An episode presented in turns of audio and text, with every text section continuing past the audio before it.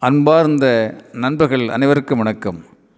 இரண்டு முயல்களை ஒரே நேரத்திலே விரட்டுகின்ற வேட்டைக்காரன் எந்த முயலையும் பிடிக்க மாட்டான்.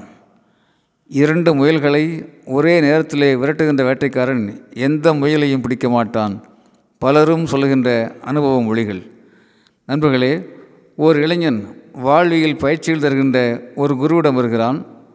குருவே நான் தங்களிடம் வாழ் வீசும் பயிற்சி குதிரையேற்ற பயிற்சி இரண்டையும் ஒரே நேரத்திலே கற்றுக்கொள்ள விரும்புகிறேன். தங்களால் கற்றுத்தர இயலுமா என்று வேண்டுகிறான். குரு அந்த இளைஞனை உற்று பார்க்கிறார். பிறகு சொல்கிறார் தம்பி உன் ஆர்வத்தை நான் பாராட்டுகிறேன். நான் சொல்கிறபடி நீ இப்பொழுது செய் என்று சொல்லிவிட்டு சொல்கிறார். உனது வலது கண்ணால் இடதுபுற மரக்கிளையில் இருக்கின்ற புறாவையும் இடது கண்ணால் வலதுபுற கிளையில் இருக்கின்ற குயிலையும் பார்.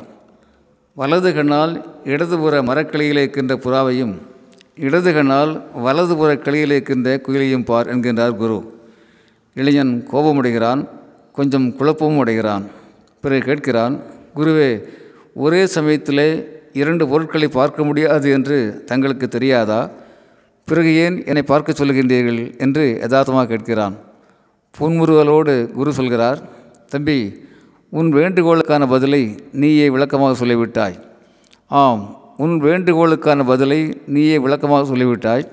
ஆகவே இப்போது நீ ஏதாவது ஒரு பயிற்சியிலே சேர்ந்து கொள்ளலாம். முழுமையாக கற்றுக்கொண்ட பிறகு வேறொரு பயிற்சியிலே சேரலாம் என்கின்றார் குரு. புரிந்து கொண்ட இளைஞன் குருவை வணங்கி குதிரையேற்ற பயிற்சிகளை சேர்கிறான் கற்றுக்கொள்ள ஆரம்பிக்கிறான். நண்பர்களே இப்படித்தான் நம்மிலே பலர் ஆற்றிலே ஒரு கால் சேற்றிலே ஒரு கால் என்று வைத்துக்கொண்டு அவதிப்படுகிறோம். ஒரு செயல் செய்யும்போது அதை சரியாக புரிந்து கொண்டு முழு ஈடுபாட்டோடு முயற்சி செய்யாமல் வேறொரு செயலிலே ஈடுபடுகிறோம் துன்பப்படுகிறோம்.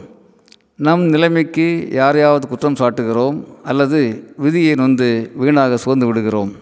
Friends very often we forget the message focus is success yes focus is success focus reduces stress focus adds value to the task focus ensures definite results ஏதாவது ஒன்றிலே முழு கவனம் வைக்கும்போது வேலையின் தரம் உயர்கிறது நிறைய வேலை செய்ய முடிகிறது புதுமைகளை புகுத்த முடிகிறது என்பதுதான் நடைமுறை உண்மை.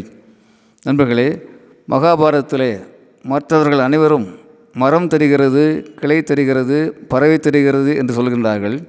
ஆனால் பறவையின் கண் மாத்திரமே தெரிகிறது என்று அர்ஜுனன் பேசுகிறான். அர்ஜுனனுடைய சொல்லினுடைய அர்த்தம் ஆழம் நமக்கு தெரியும். ஆகவே கவனம் செலுத்துவோம். ஒரு நேரத்தில் ஒரே ஒரு செயலின் மீது கவனம் செலுத்துவோம். உறுதியாய் முழுமையாய் வெல்வோம். நிறைவாய் மகிழ்வாய் வாழ்வோம். உறுதியாய் முழுமையாய் வெல்வோம். நிறைவாய் மகிழ்வாய் வாழ்வோம். அன்புடன் அரங்ககோபால் இயக்குனர் சிபிஐஏஎஸ் அகாடமி கோவை.